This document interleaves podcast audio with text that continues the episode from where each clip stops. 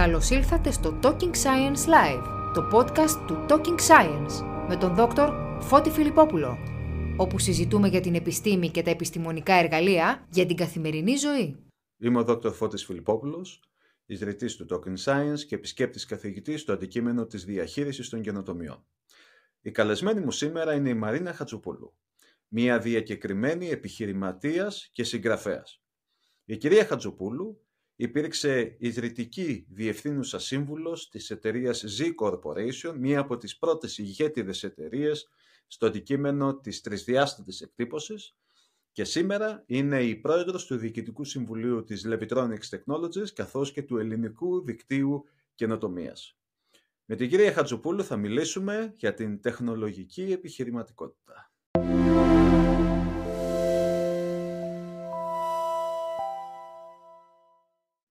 Μαρίνα, σε καλωσορίζω στο Talking Science Live, το podcast του Talking Science. Καλησπέρα. Χαίρομαι πάρα πολύ να είμαι εδώ. Καλωσόρισες. Η χαρά είναι όλη δική μου. Μαρίνα, η πορεία σου στον τεχνολογικό επιχειρηματικό τομέα ήταν άκρως πετυχημένη και εντυπωσιακή. Θα πρόσθετα. Θα ήθελα να ξεκινήσω με το ερώτημα τι ήταν αυτό το οποίο σε ενέπνευσε να ασχοληθείς με την τεχνολογική επιχειρηματικότητα. Ευθύς εξ αρχής. Ναι, ο μπαμπάς μου έφτιαξε εταιρεία ύστερα από το MIT ναι. Και το είδα όταν ήμουν μικρή. Πήγαμε εγώ και ο αδελφός μου στην εταιρεία κάθε Σαββατοκύριακο και παίξαμε εκεί και είδα και στο τραπέζι μίλησε πάντα για αυτά που έγινε στην εταιρεία του και γι' αυτό ήταν κάτι που είδα και ήθελα να το κάνω κι εγώ. Ναι, αλλά πώς πήγες στην τρισδιάστατη εκτύπωση, συγκεκριμένα στην τρισδιάστατη εκτύπωση? Πώς το έκανα, ναι. Λες. Πήγα στο MIT για Masters σε Mechanical Engineering και ύστερα έψαξα κάτι που να κάνω. Και πρώτο πήγα να βρω εταιρεία, πολύ μικρή εταιρεία που ήθελε κάποιος να έρθει να το κάνει καλύτερα, αλλά δεν βρήκα τίποτα. Δεν βρήκα κάτι με τεχνολογία, κάτι διαφορετικό. Και ύστερα πήγα πίσω στο MIT, στο advisor μου και το ρώτησα τι να κάνω. Και πήγα στο MIT Technology Licensing Office. Και αυτό που κάνουν είναι κάνουν πατέντες για για όλους εκεί οι δάσκαλους. Για τις τεχνολογίες που παράγει το MIT. Ναι. Και ύστερα βρίσκουν οι εταιρείες ή σαν και εμένα κάποιος που θέλει να το κάνει, να κάνει επιχείρηση που να πάρει αυτά τα τεχνολογία και να τα φτιάξει σε επιχείρηση. Δηλαδή θέλεις να μου πεις ότι το MIT έχει, ας το πούμε, a marketplace for ideas. Υπάρχει αγορά ιδεών οι οποίες είναι πατενταρισμένες και συνδέουν, ας το πούμε, αυτές τις ανακαλύψεις με την αγορά. Δηλαδή μπορείς να πας εκεί και να αγοράσεις στην κυριολεξία μία τεχνολογία και να την κάνεις επιχείρηση. Κάτι τέτοιο, ναι. Δεν είναι ακριβώς αυτό, αλλά ναι. Ναι, ναι, σαν αυτό. Εκπληκτικό, εκπληκτικό. Στο MIT, το μότο του MIT είναι «Mens et manus». Ναι. Mind and hand. Χέρι και νους. Νους και χέρι, μάλλον. Ο συνδυασμός θεωρίας, λοιπόν, και πράξεις. Πώς αυτή η ισορροπημένη εκπαίδευση επηρέασε τον τρόπο με τον οποίο λειτουργήσες ως επιχειρηματίας. Ναι, αυτό είναι στο MIT παντού, το βλέπεις. Όλοι κάνουν πράγματα... Είναι απίθανο ότι κάνουν τα παιδιά εκεί. Παιχνίδια και όλα είναι... Δεν είναι, ναι, είναι και τα δύο. Και το είδα εκεί. Και εγώ δεν είμαι...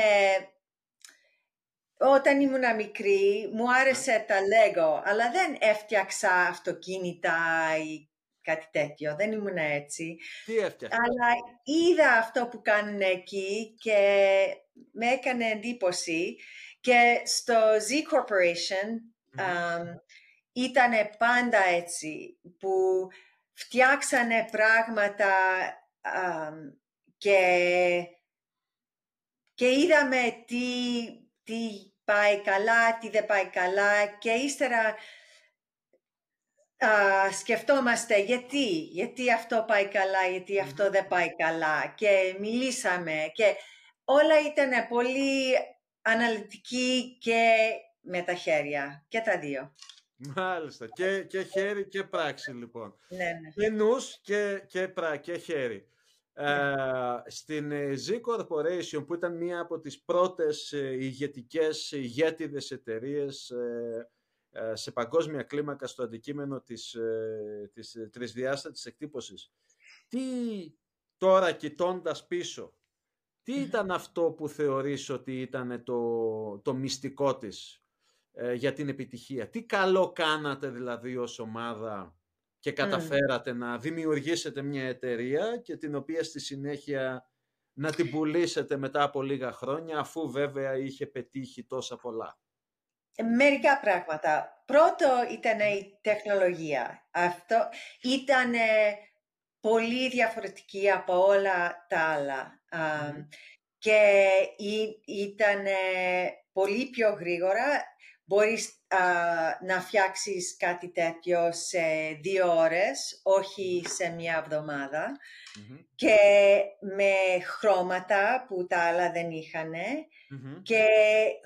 Και αυτό θα κόστιζε περίπου $20, κάτι τέτοιο. Αν το φτιάξες με άλλα τεχνολογία θα ήταν...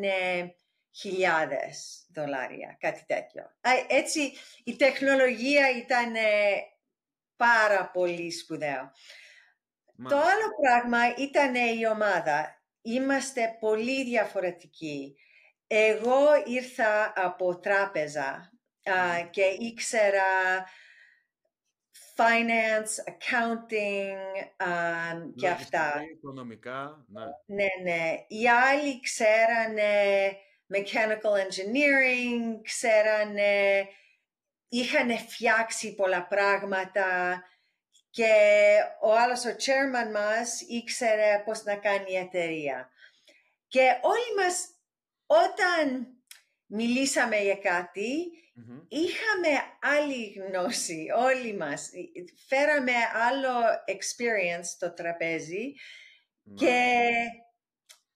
και πάντα δεν ήταν, πώς το λέμε, εύκολο, γιατί όλοι είχαμε άλλη γνώση και γι' αυτό ήρθαμε σε καλύτερα decisions. Δεν ξέρω. Αυτό είναι κάτι το οποίο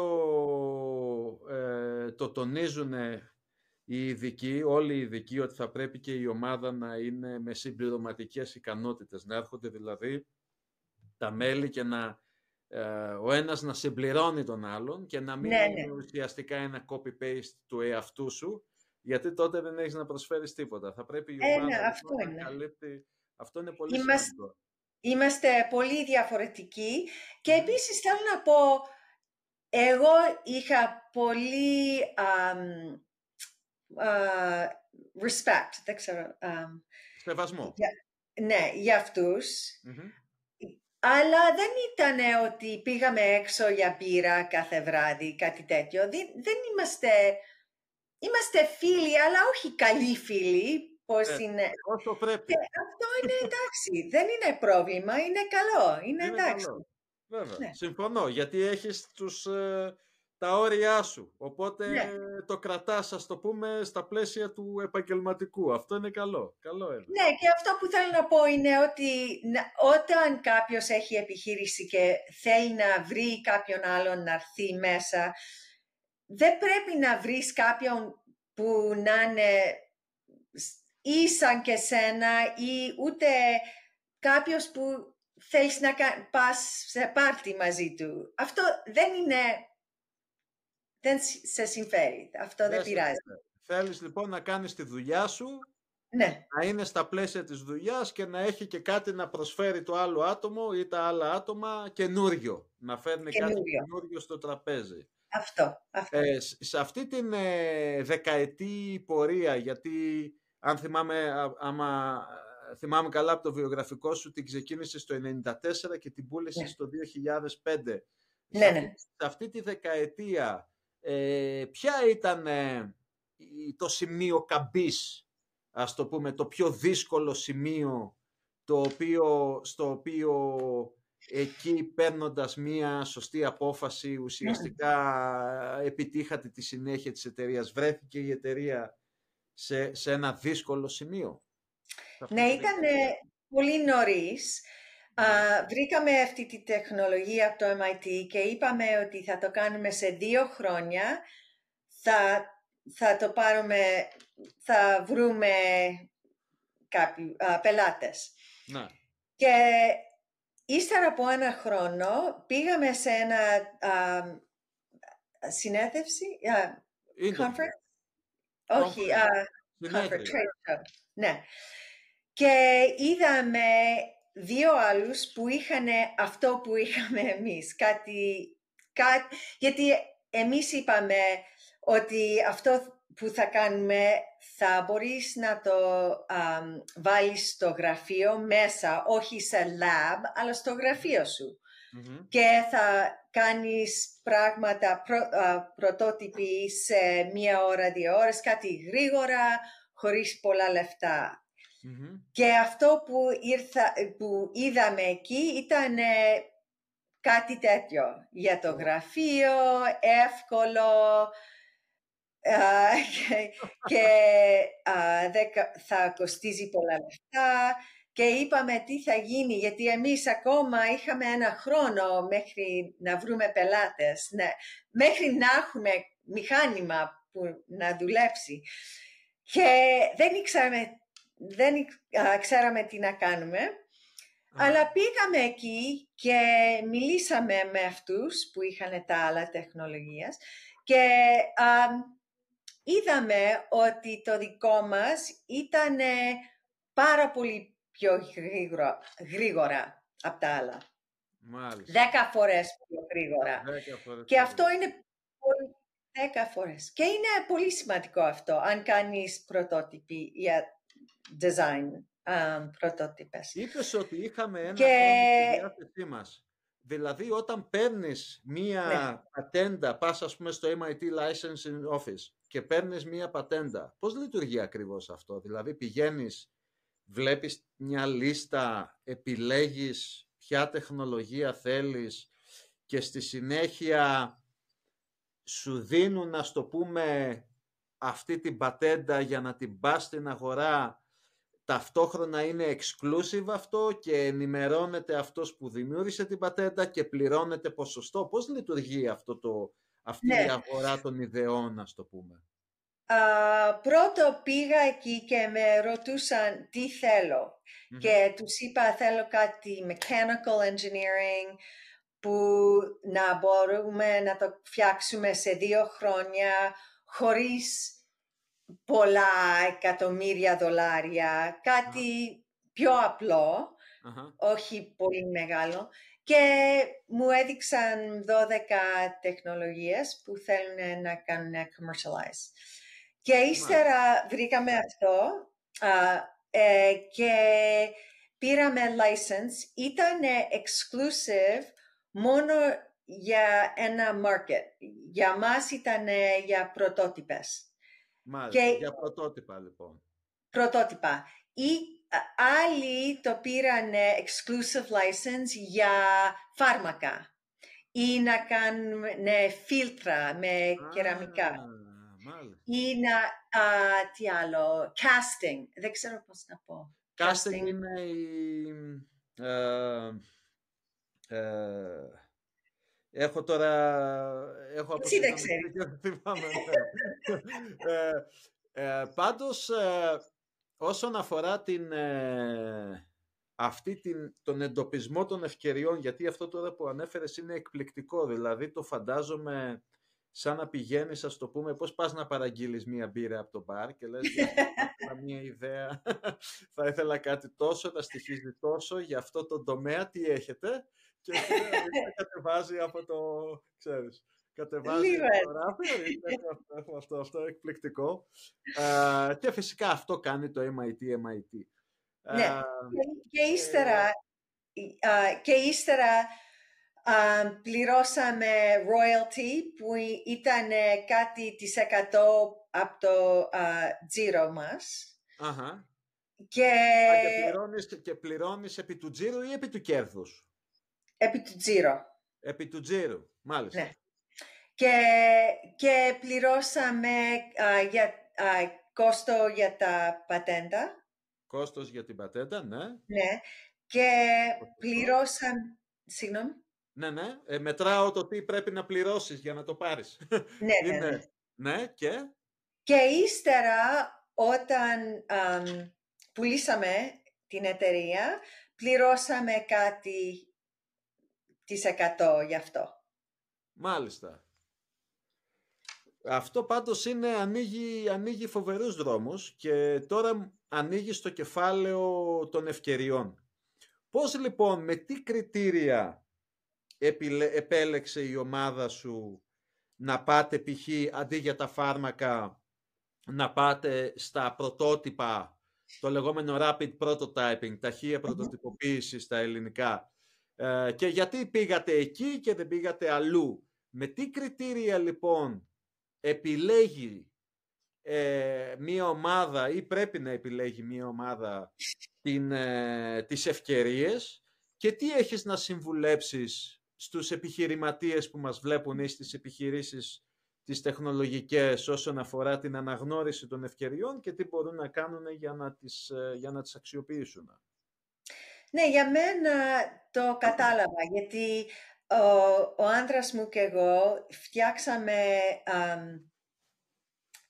διαμερίσματα στη Βοστόνη και εγώ έκανα το design και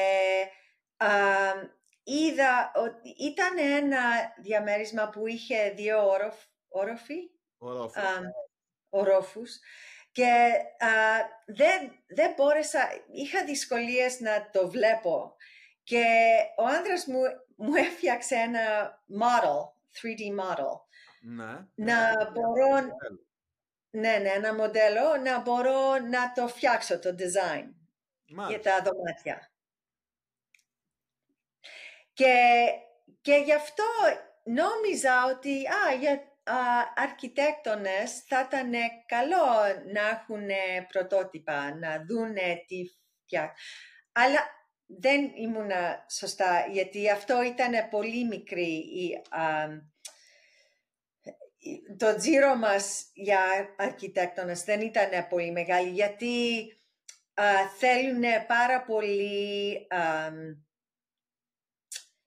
καλό... να μοιάζει πολύ ωραία, πολύ όμορφο, τα χρώματα να είναι ακριβώς όπως θέλουν. Και αυτό δεν ήταν για μας το καλό. Για μας ήταν για οποιαδήποτε design, αλλά στην αρχή το design, όχι στο τέλος. Στην αρχή, αυτό που κάνανε τα design engineers ήταν βλέπανε στο οθόνη. Αλλά δεν είχαν τίποτα στα χέρια τους.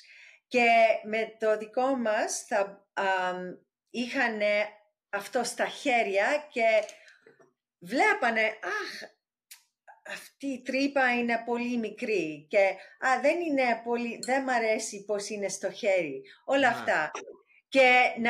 Και αυτό που είπαμε είναι, μπορείς να έχεις αυτό το πρωτότυπα στο τέλος για $1,000, αλλά στην αρχή να κάνεις 20 ή 50 πρωτότυπα, να το δεις, να το πάρεις στο χέρι.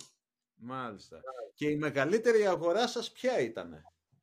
Ήτανε οποιαδήποτε αγορά, αλλά design. Στην αρχή του design. Στην αρχή, στα πρώτα στάδια λοιπόν του σχεδιασμού. Ναι, και ήταν, να σου πω, aerospace, automotive, consumer products, τηλέφωνα, φλιτζάνια, μπουκάλια, παπούτσια. Και ύστερα ήταν σχολεία και πανεπιστήμια. Μάλιστα. Ας φύγουμε λίγο. Πολύ ενδιαφέρουσα ιστορία και φοβερή πορεία. Πραγματικά ένα case study εκπληκτικό, το οποίο δείχνει το πώς ξεκινάει μια τεχνολογία από επίπεδο πατέντας και το πώς αυτό πηγαίνει στην αγορά. Ας φύγουμε λίγο από το κομμάτι της Z Corporation και ας πάμε λίγο γενικότερα. Ας ανοίξουμε λίγο τον ορίζοντα της παρατήρησης. Υπάρχει πολλοί κόσμος, πολλοί νέοι, νέες ή και επιχειρήσεις που είναι ήδη εγκαθιδρυμένες, οι οποίοι δραστηριοποιούνται στον τεχνολογικό τον κλάδο. Αν συλλέξεις όλη αυτή την εμπειρία την οποία έχεις αποκομίσει και τις γνώσεις, τι συμβουλές θα έδινες σε όσους επιθυμούν να μπουν ή είναι ήδη στην τεχνολογική επιχειρηματικότητα? Πρώτα πρέπει να βρεις κάτι που είναι διαφορετικό, που δεν είναι σαν όλα τα άλλα πράγματα, και γιατί αν είναι κάτι που δεν είναι διαφορετικό, δεν μπορείς να βάλεις τιμή που να βγάλεις κέρδος. Είναι πολύ απλό. Και να βρεις κάτι διαφορετικό, πρέπει να δεις κάτι στην αγορά που έχει αλλάξει. Μόλις έχει αλλάξει κάτι ή μια νέα τεχνολογία έχει έρθει ή κάτι, ή η κυβέρνηση έχει αλλάξει τους νόμους. Κάτι έχει αλλάξει. Και γι' αυτό έχει opportunity να βρεις, να κάνεις κάτι διαφορετικό. Γιατί όλοι οι εταιρείες, οι μεγάλες εταιρείες, ξέρουν να κάνουν αυτό που κάνουν πολύ καλά. Και δεν θα μπορείς να κάνεις κάτι καλύτερα από αυτά που κάνουν εκείνοι. Αλλά αυτό που δεν κάνουν καλά είναι σαν τα βαπόρια. Δεν μπορούν να αλλάξουν που πάνε. Πάνε μπροστά και δεν ξέρουν να πάνε δεξιά ή αριστερά. Αλλά όταν κάνεις επιχείρηση, εσύ μπορείς να κάνεις κάτι πολύ εύκολα, να αλλάξεις που πας. Μάλιστα. Πολύ ενδιαφέρον. Αλλάζουμε λοιπόν κατεύθυνση. Η ικανότητα εκεί λοιπόν που δεν μπορούν να... Το μόνο κομμάτι που μπορείς να ανταγωνιστείς μια μεγάλη εγκαθιδρυμένη επιχείρηση είναι στο κομμάτι της ευκινησίας, ας το πούμε, ότι γρήγορα μπορείς να αλλάξεις κατεύθυνση, ενώ η μεγάλη εταιρεία, επειδή εξαρτάται από όλα αυτά τα οποία κάνει και είναι φυσικό. Άρα λοιπόν το πλεονέκτημά της είναι και μειονέκτημα στις μεγάλες επιχειρήσεις. Ναι. Εκτός λοιπόν από την ταχύτητα, την ευελιξία και το να κάνεις κάτι διαφορετικό, τι άλλο θα συμβούλευες όσους δραστηριοποιούνται, θέλουν να δραστηριοποιηθούν στην τεχνολογική επιχειρηματικότητα? Το δεύτερο πράγμα είναι να μιλήσεις με τους πελάτες κάθε μέρα. Και πριν έχεις κάτι να τους προσφέρεις, να τους ρωτάς τι θέλουν, τι προβλήματα έχουν, τι θα ήθελαν. Και αυτό είναι πάρα πολύ σημαντικό και είναι δύσκολο. Γιατί συνήθως αυτοί που τους αρέσουν να είναι στο lab, να φτιάξουν πράγματα ή να είναι στο computer, να κάνουν πράγματα, αυτοί συνήθως δεν θέλουν να μιλήσουν με άλλους. Και είναι πολύ δύσκολο. Είναι δύσκολο να πάρεις τηλέφωνο ή να πας εκεί μέσα στο γραφείο και να δεις τι κάνουν, τι θέλουν, τι προβλήματα έχουν. Είναι δύσκολο, αλλά είναι πολύ σημαντικό. Γιατί αν δεν το κάνεις, αν και έχεις καλή ιδέα, δεν θα είναι ακριβώς σωστό. Αν δεν μιλάς κάθε μέρα να δεις αυτό, έχω ιδέα, θα κάνω αυτό, τι νομίζεις? Και να το αλλάξεις λίγο. Ό,τι ακούς, να το αλλάξεις. Και ύστερα, τώρα έχω πρωτότυπα. Τι νομίζεις? Και πρέπει να φτιάξω αυτό λίγο διαφορετικό. Ναι. Με πόσους πελάτες, εάν κάποιος έχει αυτή την διαφορετική ιδέα, ναι, η οποία φυσικά να βασίζεται σε όλα αυτά τα οποία ανέφερες, να υπάρχει ανάγκη, να υπάρχει μια αλλαγή, ας το πούμε, τεχνολογική, κοινωνική, πολιτική. Με πόσους πελάτες συνιστάς να μιλήσει κάποιος για να αποκτήσει έτσι μια καλή σφαιρική άποψη για το που πάει, ας το πούμε, ή που μπορεί να πάει? Δεν έχει ακριβώς νούμερο, θα πω 50 πελάτες. Ναι. Θα πρέπει να πιάσει λοιπόν ένα καλό νούμερο, ας το πούμε, για να κατανοήσει. Πάντως δεν είναι ένας ή δύο, είναι 50. Όχι. Και δεν είναι κάτι που το κάνεις σαν δουλειά για μία εβδομάδα και ύστερα, εντάξει, τέλειωσα αυτό, δεν πρέπει να το κάνω ξανά. Όχι, είναι κάτι που πρέπει να το κάνεις συνέχεια. Τα τελευταία χρόνια έχεις μία πολύ ενεργή δραστηριοποίηση στην ελληνική αγορά. Θα ήθελα να μου μιλήσεις λίγο γι' αυτό. Τι είναι αυτό το οποίο, ποιος είναι το όραμά σου, πώς το υλοποιείς αυτό το όραμα, με τι ασχολείσαι εδώ ακριβώς στην Ελλάδα και επίσης για την ίδρυση του Hellenic Innovation Network, τι είναι και το πώς μπορεί να βοηθήσει τις ελληνικές επιχειρήσεις που θέλουν να πάνε στην αμερικανική αγορά.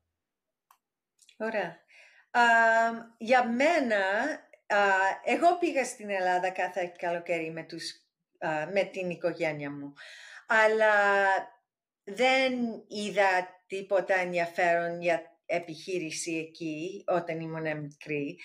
Αλλά το MIT Enterprise Forum Greece, που είναι τώρα Start Smart SEE, άλλαξε όνομα, αλλά είναι το ίδιο, μου στείλανε email και με είπανε ότι θα κάνουν κάτι στην Αθήνα για επιχείρηση και αν ήθελα να πάω εκεί να μιλήσω. Και πήγα εκεί και είδα τι έγινε μέσα στην οικονομική κρίση με επιχείρηση. Ήταν απίθανο για μένα να δω πώς είχε αλλάξει η Ελλάδα από την οικονομική κρίση. Και είδα αυτές οι ομάδες με 12 ανθρώπους που κάνανε απίθανα πράγματα με τεχνολογία, γιατί στα πανεπιστήμια κάνουν πολύ καλή δουλειά και βγαίνουν αυτοί που κάνουν σπουδαία πράγματα, αλλά δεν είχε δουλειές τότε. Και γι' αυτό κάνανε αυτά. Και για μένα, μόλις είχα έρθει από την Ισραήλ και είδα τι έγινε εκεί και είπα, γιατί δεν μπορούμε να το κάνουμε εδώ στην Ελλάδα? Και όταν είδα όλα αυτά, ήθελα να μπω, να κάνω κάτι μαζί τους. Και μίλησα και έκανα μερικά επένδυση Επένδυση, ναι. Και λίγο advising. Και όταν πήγα πίσω στη Αμερική, σκέφτηκα, είναι τόσο αν αυτά τα startup θα μπορούσαν να έρθουν στη Βοστόνη, έχει το network εδώ, είναι πολύ σπουδαίο. Έχει... είναι άλλη κατηγορία. Άλλη κατηγορία. Έχουμε πολλά startup, έχουμε πελάτες, έχουμε suppliers, έχουμε μεγάλες εταιρείες, έχουμε μικρά εταιρείες, έχουμε απ' όλα. Mm-hmm. Και θα ήταν καλό για αυτά τα startup στην Ελλάδα, ξέρουν, καταλαβαίνουν ότι πρέπει να έρθουν στην Αμερική. Mm-hmm. Αλλά σκέφτηκα γιατί δεν μπορούμε να τους βοηθήσουμε να κάνουν network εδώ στην Αμερική. Και δεν ήταν μόνο εγώ, είμαστε μαζί. Και όλοι μας, πριν από 5 χρόνια, κάτι τέτοιο, 6 χρόνια, κάναμε events στο προξενείο με ελληνικά startup και είδαμε ότι οι Έλληνες εδώ στη Βοστόνη ήθελαν να ξέρουν τι γίνεται στην Ελλάδα. Και επίσης είδαμε ότι τα startups στην Ελλάδα θέλανε να ξέρουν τι γίνεται εδώ στη Βοστόνη. Και ήταν πάρα πολύ ωραίο να είμαστε μαζί. Και επίσης ήταν ωραία για μας εδώ στη Βοστόνη. Εμείς δεν ξέραμε όλους εδώ στη τεχνολογία, Έλληνες στη τεχνολογία, και για μας είναι ωραία. Τώρα είμαστε πολύ φίλοι και κάνουμε αυτά 2 φορές του χρόνου. Τώρα έχουμε κάτι τη Δευτέρα, που έχουμε ένας μεγάλος, ο Γιώργος Σακελάρης, που έχει φτιάξει μεγάλη εταιρεία εδώ στη Βοστόνη, Αμερέσκο, που θα μιλήσει, και γιατί αυτός είναι πολύ σπουδαίος και όλοι τους τον ξέρουνε, θα έρθουν, δεν ξέρω, 100 άτομα να τους δει, να τον δει. Και ύστερα, στο τέλος, θα έχουμε 5 startup από την Ελλάδα που θα κάνουν pitch και ύστερα θα κάνουν network, να βρουν επενδύσει, να βρουν ό,τι να είναι. Μάλιστα, αυτό είναι υπέροχο. Και πώς μπορεί κάποιος να έρθει σε επαφή, να γίνει μέλος του Hellenic Innovation Network, πώς θα μπορέσει να έρθει σε επαφή μαζί σας για να, σε περίπτωση που τον ενδιαφέρει η αμερικανική αγορά? Υπάρχει κάποιο site? Ναι, έχει site. Είναι το hellenic.org. So, Hellenic.org. Ναι, .org. Ναι, και... αν κάνουν register, μπορούν να βρουν άλλοι που μπορείς να πεις, εγώ θέλω advisor για life science. Αν κάνεις register, μπορείς να βρεις κάποιον που λέει, εγώ μπορώ να βοηθήσω κάποιον στο life science. Και μπορείς να βρεις, αν θέλει κάποιος να κάνει pitch, μπορούν να πούνε στο hellenic.org ή σε μένα email ή στο LinkedIn. Και δεν είναι εγώ μόνη μου, έχουμε advisors και ένα board που βλέπει όλους που θέλουν να κάνουν pitch και ύστερα... Αν σας ενδιαφέρει λοιπόν η αμερικανική αγορά και να γίνετε μέλος του Hellenic Innovation Network, μπείτε στο hellenic.org και κάντε εγγραφή. Στην οθόνη βλέπετε και το σχετικό link. Μαρίνα, θα ήθελα να σου πω ένα μεγάλο ευχαριστώ για την παρουσία σου σήμερα εδώ στο Talking Science Live. το podcast του Talking Science και να αφήσω το τελευταίο λεπτό να κλείσεις εσύ την υπέροχη συζήτησή μας όπως θέλεις. Τι θα ήθελες να προσθέσεις? Θα ήθελα να πω ότι το μεγαλύτερο opportunity είναι όταν μπορείς να βρεις κάτι που έχει αλλάξει και όταν μπορείς να φέρνεις ομάδα που όλοι έχουν κάτι να προσφέρουν. Και αυτό γίνεται στην Ελλάδα τώρα. Και έτσι να μην φύγετε από την Ελλάδα, να βρείτε κάτι, γιατί έχει πολλούς εκεί που μπορούν να το κάνουν. Και ύστερα να έρθετε στην Αμερική, αλλά όλοι η τεχνολογία να μείνει στην Ελλάδα και να δούμε η Ελλάδα να αλλάξει όπως αλλάζει τώρα. Υπέροχα. Μαρίνα, σε ευχαριστώ πολύ. Ευχαριστώ.